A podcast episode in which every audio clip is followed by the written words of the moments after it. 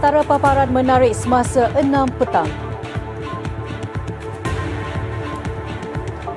Perdana Menteri bertemu Setiausaha Agung Liga Muslim Sedunia bincang isu perang Israel-Palestin.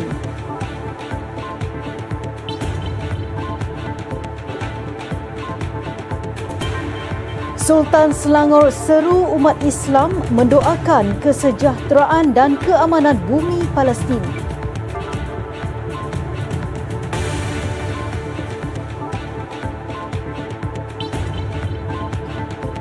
SIBS 2023 rekod nilai pelaburan 2.9 bilion ringgit hari pertama penganjurannya.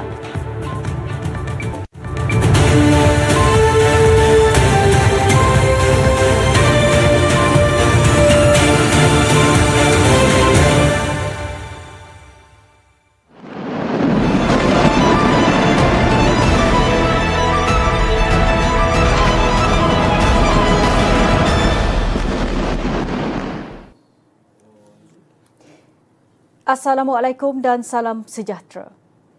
Duli Yang Maha Mulia Sultan Selangor, Sultan Sharafuddin Idris Shah Al-Haj menyeru umat Islam mendoakan kesejahteraan dan keamanan bumi Palestin setiap kali selepas menunaikan solat.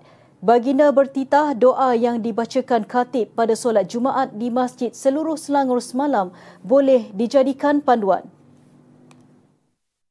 menyentuh mengenai saranan khutbah bertajuk Menjadi Umat Terbaik semalam. Baginda menegaskan ciri umat terbaik adalah umat berintegriti, berilmu pengetahuan dan berakhlak mulia. Baginda mahu rakyat menerapkan aspek menjauhi fitnah dan penyebaran maklumat palsu. Sultan Sharafuddin juga mahu rakyat menghindarkan diri daripada persepsi negatif dengan mencetuskan sentimen fanatik perkauman, hasutan serta unsur yang bercanggah dengan nilai Islam. Perdana Menteri Datuk Seri Anwar Ibrahim mengadakan pertemuan dengan Setiausaha Agung Liga Muslim Sedunia Sheikh Dr. Muhammad Abdul Karim Al-Isa bagi membincangkan isu perang Israel-Palestin malam tadi. Dalam perbincangan kira-kira sejam itu, mereka menyentuh tentang kesepakatan yang harus diambil pimpinan negara-negara Islam dan rangkaian ulama sedunia berhubung konflik itu. Dalam ucapan pada sidang kemuncak itu, beliau menggesa masyarakat antarabangsa agar menoktakan layanan kejam serta sikap hipokrasi secara terang-terangan terhadap rakyat Palestin.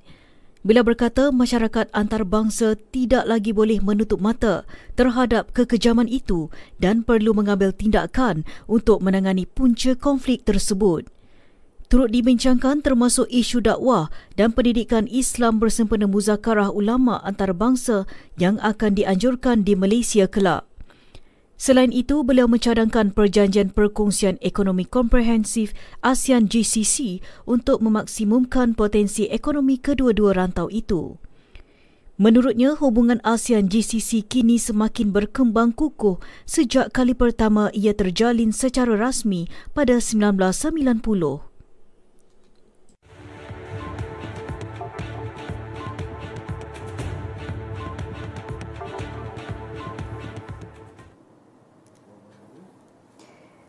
Menteri Kesihatan Dr. Zaliha Mustafa mengesahkan Menteri Ekonomi Rafizi Ramli berada dalam keadaan stabil selepas dilaporkan menghidap penyakit jantung baru-baru ini. Katanya dua hari lalu pihaknya dimaklumkan keadaan Rafizi semakin pulih dan dijangka akan kembali bertugas tidak lama lagi.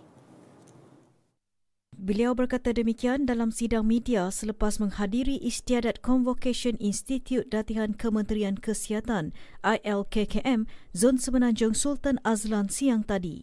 Terdahulu, ahli parlimen panan itu dikejarkan ke Pusat Perubatan Universiti Malaya PPUM selepas mengalami serangan jantung baru-baru ini.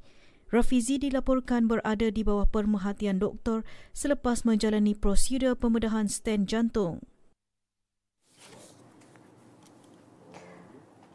Para pendeposit tabung haji, TH dan orang ramai disaran berhati-hati dan tidak mudah terpedaya dengan tawaran yang menjanjikan pulangan lumayan menerusi skim pelaburan meragukan. Lembaga Tabung Haji dalam kenyataan hari ini memaklumkan kerana terdapat pihak yang tidak bertanggungjawab menggunakan taktik dengan mengiklankan skim pelaburan di media sosial seperti Facebook dan TikTok bagi memperdayakan orang ramai. Menurut kenyataan itu, orang ramai akan diperdaya dengan iklan yang dihubungkan dengan aplikasi WhatsApp. TH memaklumkan para pendeposit sentiasa diberikan peringatan dan nasihat mengenai perkara itu menerusi platform komunikasi rasmi institusi itu. Para pendeposit dan orang ramai boleh menghubungi Tabung Haji Contact Center THCC di talian 0362071919 untuk sebarang pertanyaan.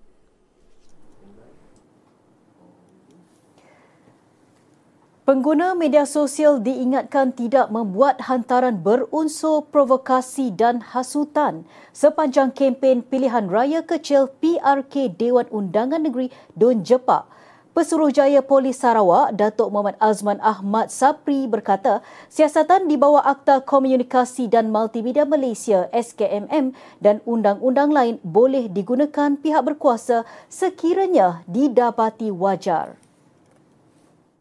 SPRM turut mengingatkan semua calon dan parti politik bertanding agar tidak melakukan aktiviti yang boleh melanggar undang-undang dan peraturan pilihan raya selaras dengan Akta Suruhanjaya Pencegahan Rasuah Malaysia 2009 dan Akta Kesalahan Pilihan Raya 1954.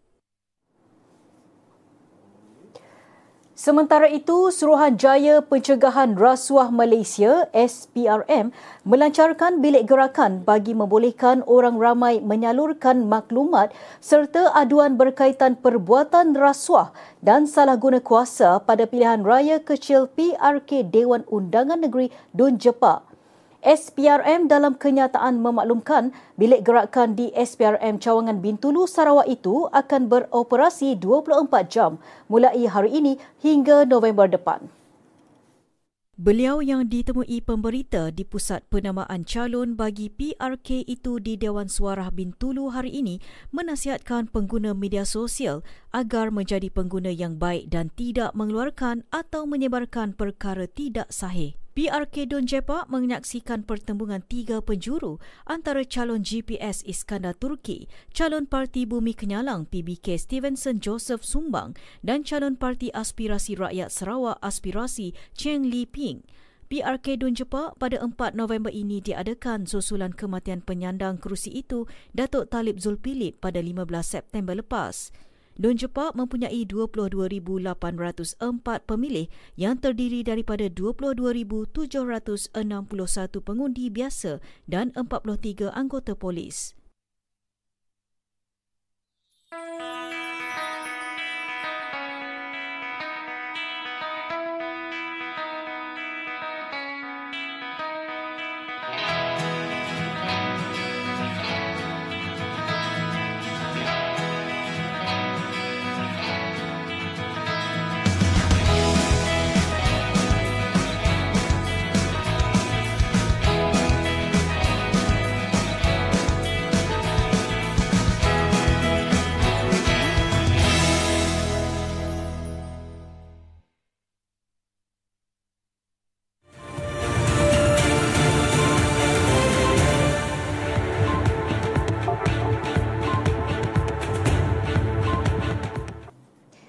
Bertemu kembali. Sidang Kemuncak Perniagaan Antarabangsa Selangor SIBS 2023 telah merekodkan nilai pelaburan sebanyak 2.9 bilion ringgit pada hari pertama pengajurannya. Datuk Menteri Besar Datuk Seri Amiruddin Syari berkata, lebih membanggakan jumlah itu telah melepasi sasarannya iaitu 1.5 bilion ringgit dalam tempoh dua hari. Semalam saja, pas habis semalam, uh, the transaction MOU tu dah reaching 2.9 billion. So in the first day lagi kita dah sepas ataupun kita dah overtake daripada kita punya target 1.5 billion. semalam MOU uh, understanding potential yang kita boleh lockkan lebih kurang 2.9 ya mereka ambil masa lah untuk follow up bagi materialize semua agreement-agreement yang dibuat. Beliau berkata demikian pada sidang media selepas merasmikan Konvensyen Bandar Pintar dan Ekonomi Digital Selangor SDEC di Pusat Konvensyen Kuala Lumpur KLCC semalam. Dalam pada itu katanya 20 syarikat pemula niaga premier daripada 232 aplikasi akan bersaing menerusi program pemecut Selangor di bawah SDEC 2023 anjuran Perbadanan Teknologi Maklumat dan Ekonomi Digital Selangor SIDEC. Ujarnya SDEC telah berkembang pesat sejak penubuhannya dan berjaya meningkatkan 250 gerai pameran daripada 120 sebelum ini. Ini termasuk perusahaan tempatan dan antarabangsa yang terlibat dalam pelbagai bidang. Dalam perkembangan lain, Datuk Menteri Besar Datuk Sri Amiruddin Syari yakin bahawa Selangor mampu menjadi sebuah negeri pintar sepenuhnya menjelang 2025. Usaha ini ujarnya dapat dicapai dengan menggunakan strategi yang komprehensif bagi menghadapi cabaran ke platform digital. And let face it, there is no silver bullet to achieve this vital transition. There cannot be one size fits all approach.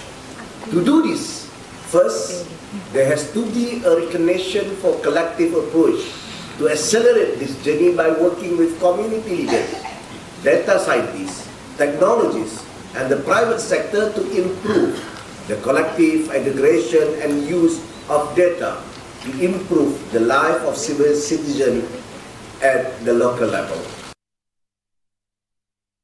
Beliau berkata demikian dalam ucapannya sempena Konvensyen Bandar Pintar dan Ekonomi Digital Selangor SDEC di Pusat Konvensyen Kuala Lumpur KLCC semalam. Mengulas lanjut, Amiruddin berkata, perkongsian dalam persidangan diadakan menerusi sidang kemuncak perniagaan antarabangsa SIBS 2023 ini juga dapat membantu kerajaan negeri melindungi keselamatan dan privasi daripada sebarang ancaman yang semakin meningkat.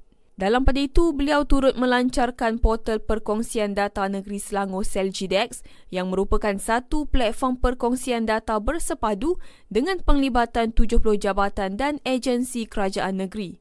Portal Selgidex ini telah beroperasi sejak 13 Oktober lalu bagi memudahkan orang awam mendapatkan maklumat selain memupuk penggunaan teknologi dan amalan tadbir urus yang baik, efisien serta telus. Sidang Kemuncak Perniagaan Antarabangsa Selangor SIBS 2023 turut memberi tumpuan berhubung penjagaan kesihatan masa depan menerusi Persidangan Penjagaan Kesihatan Antarabangsa Selangor SIE 2023. Exko Kesihatan Jamaliah Jamaluddin berkata kira-kira 20% daripada peserta dan pempamer terdiri daripada syarikat antarabangsa yang berpotensi merancakkan industri khususnya dalam era pasca pandemik. Thus, I'm glad that the Selangor International Healthcare Conference this year is also focusing on precision healthcare, which is about the future of healthcare. I do hope that we can take this objectively and help develop more compre- comprehensive policies either at federal or state level. Dalam masa sama, Jamaliah turut menzahirkan kepercayaan terhadap precision healthcare yang akan membawa perubahan dalam kehidupan rakyat dengan menyediakan penyelesaian serta memberi tumpuan kepada pencegahan dan kesejahteraan. SIBS 2023 bukan sahaja menjadi platform buat pempamer meningkatkan lagi jaringan untuk meneroka pasaran Malaysia dan serantau, malah membuka potensi penerokaan bidang baharu termasuk inovasi dan teknologi untuk masa depan. Wartawan Nurul Ufaira Tarmizi ada laporannya. Bagi usahawan tempatan SIBS membuka peluang dan menyalahkan potensi produk mereka ke persada antarabangsa. Untuk uh, program SIBS ni uh, memang saya nampak kali ni uh, alhamdulillah bagus ada penerimaan daripada dalam dan luar negara. Uh, terutamanya pada kami lah yang ada produk kan, uh, produk di mana kami offer produk minuman instant drinks baik untuk retail uh, kepada customer B2, B2C dan juga B2B. Jehan yang memulakan perniagaan yang menerusi Cafe Kidot di Sijangkang sejak tujuh tahun lalu menyasarkan produknya mampu menembusi pasaran antarabangsa. Usahawan Peria Garing dari Bumi Kenyalang Zulina Aini berkata, SIBS platform penting kepada para usahawan untuk mengembangkan perniagaan sekaligus meningkatkan lagi jaringan daripada pelbagai sektor. Ya, memang networking uh, memang berkembang uh, terutama macam program macam ni dia lebih uh, orang lebih tahulah produk kita.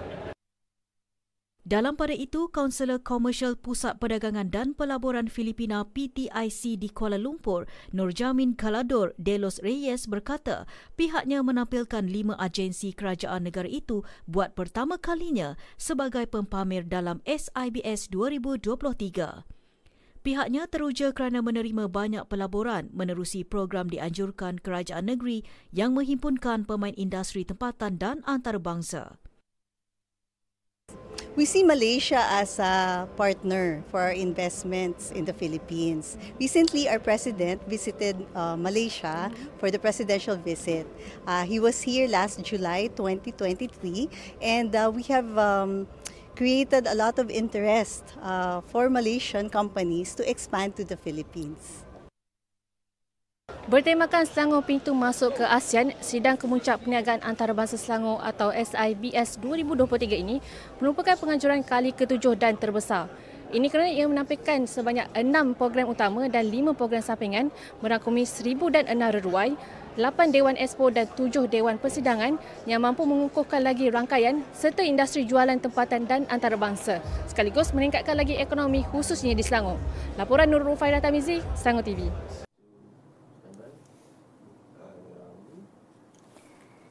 Sementara itu, para pengunjung turut meluahkan rasa teruja kerana berpeluang menyaksikan produk-produk antarabangsa yang dipamerkan sepanjang penganjuran SIBS 2023. Program yang berlangsung selama empat hari di Pusat Konvensyen Kuala Lumpur KLCC turut menampilkan 18 pavilion tempatan melibatkan beberapa negeri, agensi serta kementerian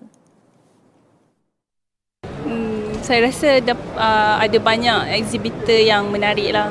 So as a, uh, apa kita boleh jumpa banyak opportunities dan banyak produk-produk baru yang sebelum ni kita tak tahu. So kita boleh jumpa dekat exhibition ni lah. Uh, first time joining. So why, uh. kenapa you rasa nak join program? Oh saya tengok online lepas tu datang tengok lah. Ah, uh, kerana sini pun ada lain event kan selain daripada sini ada F&B event so boleh tahu tentang everything lah. Uh, boleh carikan peluang. Selain itu, pengunjung dari Iran, Sarah Moravesh berkata program SIBS 2023 anjuran kerajaan negeri Selangor yang tidak terhad untuk pempamer sahaja ini turut membuka peluang kepada pengunjung memanfaatkannya. So far it's good, you know, because you could come even if you are not a uh, exhibitor. So you could join uh, for to see what kind of opportunity and availability uh, and networking. So this is very good, yes.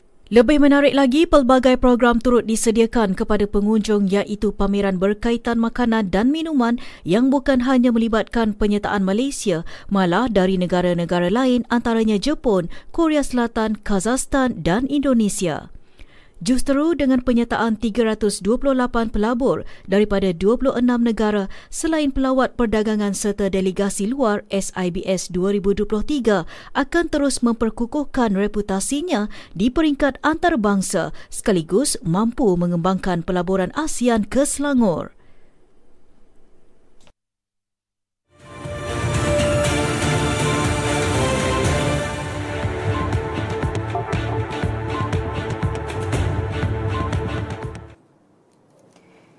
Karnival Bandaraya Subang Jaya 2023 yang berlangsung dua hari sehingga esok bersempena sambutan ulang tahun MBSJ ketiga mendapat sambutan meriah daripada pengunjung.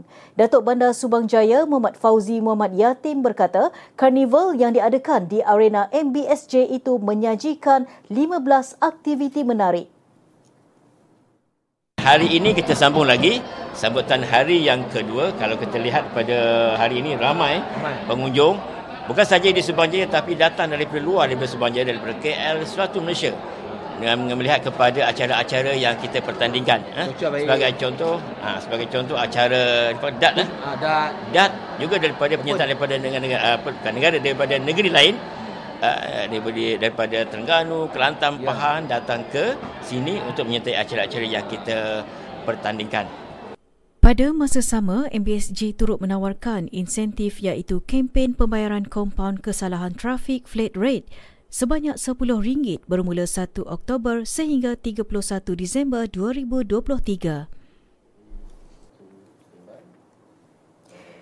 Malaysia Airport Holding Berhad MAHB memperkenalkan tiga syarikat penerbangan baharu dan pelbagai laluan bagi meningkatkan pemulihan berterusan perjalanan udara bagi suku ketiga tahun ini. MAHB dalam satu kenyataan mengalu-alukan kehadiran Salam Air, Super Airjet dan Sichuan Airlines di lapangan terbang antarabangsa Kuala Lumpur KLIA. Syarikat penerbangan rakan kongsi tersebut juga menambah 12 destinasi baharu dan menyambung semula tujuh laluan sebagai tambahan kepada perkhidmatan semasa mereka. Antaranya dari Kuala Lumpur ke Muscat melalui penerbangan Salam Air, Kuala Lumpur ke Pekanbaru oleh Super Airjet dan Kuala Lumpur ke Haikou menerusi penerbangan Sichuan Airlines. Peningkatan tawaran penerbangan ini menyumbang kepada trafik sukuan buat kali pertama berbanding tempoh yang sama September 2019. Tempoh Reman seorang pengasas bersama dan pemegang saham sebuah syarikat penerbangan bergelar Datuk yang ditahan pada 17 Oktober lepas dilanjutkan hingga esok. Bagaimanapun, pengarah Jabatan Siasatan Jenayah Komersial Bukit Aman, Datuk Seri Ramli Muhammad Yusof berkata, isteri dan anak lelaki ahli perniagaan itu dibebaskan. Beliau berkata beberapa individu yang terdiri daripada rakan perniagaan dan pelabur akan dipanggil untuk membantu siasatan di bawah Akta Pencegahan Pengubahan Wang Haram, Pencegahan Pembiayaan Keganasan dan Hasil daripada Aktiviti Haram 2001. Sementara itu, Ramli berkata sejak siasatan bermula, pihaknya telah membekukan lebih 15 akaun bank milik individu terbabit berjumlah hampir 5 juta ringgit. Pada selasa lepas, bernama melaporkan polis telah menahan ahli perniagaan berusia 57 tahun itu bersama isteri 55 tahun dan anaknya 26 tahun di rumah mereka di Shah Alam, Selangor. Dua pegawai muda yang mengalami simptom strok haba ketika menjalani kursus tempur di lapang sasar kem pusat latihan tempur Tentera Darat Pulada Ulu Tiram baru-baru ini kini stabil dan masih menerima rawatan di unit rawatan rapi ICU. Menurut Exko Kesihatan dan Perpaduan Negeri Johor, Ling Tian Sun, tujuh lagi penuntut yang mengalami situasi sama dibenarkan pulang ke rumah yang selain daripada hari itu satu kes yang uh, seorang uh, mangsa itu meninggal yang lain masih sebahagian telah dibenarkan untuk discharge untuk balik dan sebag, uh, ada tiga dua orang lagi masih dalam ICU dengan keadaan yang stabil dan okey semakin pulih lah. 13 Oktober lepas, 10 penuntut yang menjalani kursus tempur pegawai muda di Lapang Sasar Pulada dipercayai mengalami simptom strok haba. Tiga daripada peserta berkenaan dirujuk ke HSI kerana memerlukan rawatan rapi manakala tujuh peserta dihantar ke hospital kota tinggi. Bagaimanapun, seorang daripadanya, Lieutenant Muda Emil Shahid Iskandar, disahkan meninggal dunia pada 14 Oktober lalu.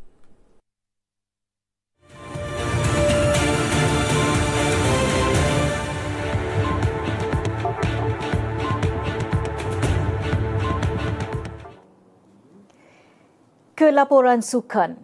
Persatuan Bola Sepak Malaysia FAM komited meningkatkan mutu pegawai perlawanan tempatan apabila menghantar enam pengadil muda negara berguru di Damam Arab Saudi bermula esok hingga 27 Oktober ini.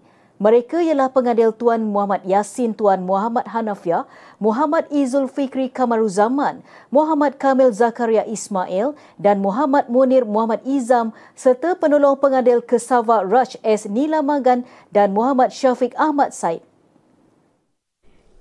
Inisiatif itu menyaksikan kesemua mereka akan menjalani kursus tambahan video bantuan pengadil VAR dan latihan praktikal selari dengan misi Presiden FAM Datuk Hamidin Muhammad Amin yang mahukan lebih ramai pengadil menimba ilmu di luar negara.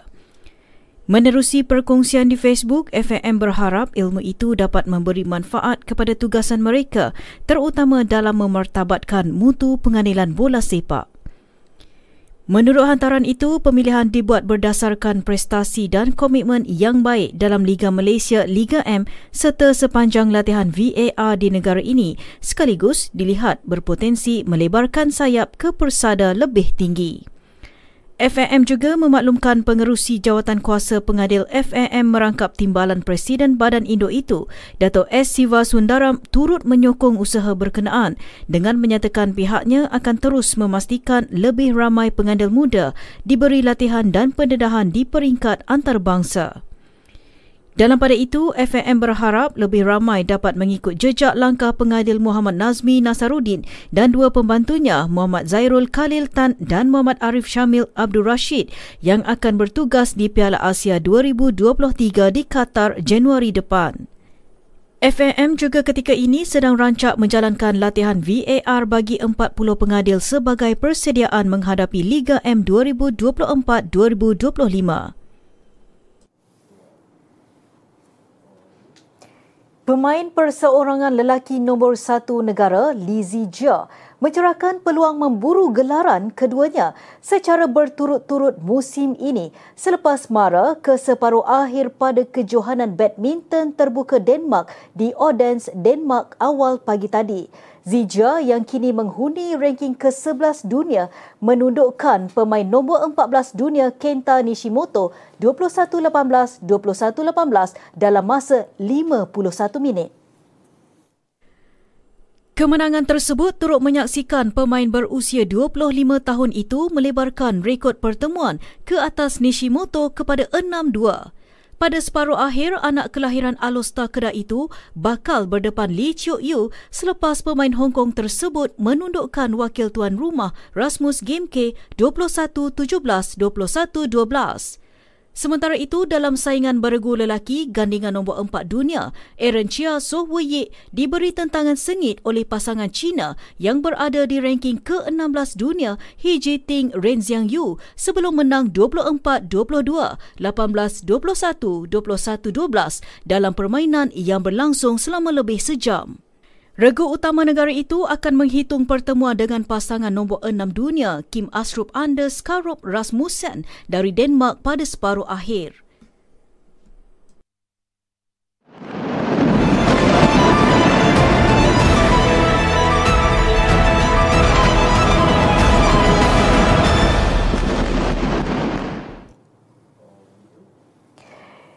Presiden Amerika Syarikat Joe Biden melaporkan truk yang membawa bantuan ke Gaza akan sampai dalam tempoh 24 hingga 48 jam. Kenyataan itu dimaklumkan selepas Biden bersama beberapa pemimpin Kesatuan Eropah bertemu di White House malam. Namun berita yang kami baru terima, pintu di sempadan Rafah telah mula dibuka kira-kira 4 petang tadi bagi tujuan saluran bantuan kemanusiaan sahaja. Dipercayai konvoi pertama truk bantuan terdiri daripada 20 truk kini dalam proses melalui pintu sempadan Rafah. Biden yang melawat Israel pada Rabu berjaya mendapatkan jaminan daripada Israel untuk membenarkan penghantaran terhad dari Mesir dengan syarat bantuan itu akan dipantau bagi mengelakkan sebarang bantuan sampai kepada Hamas.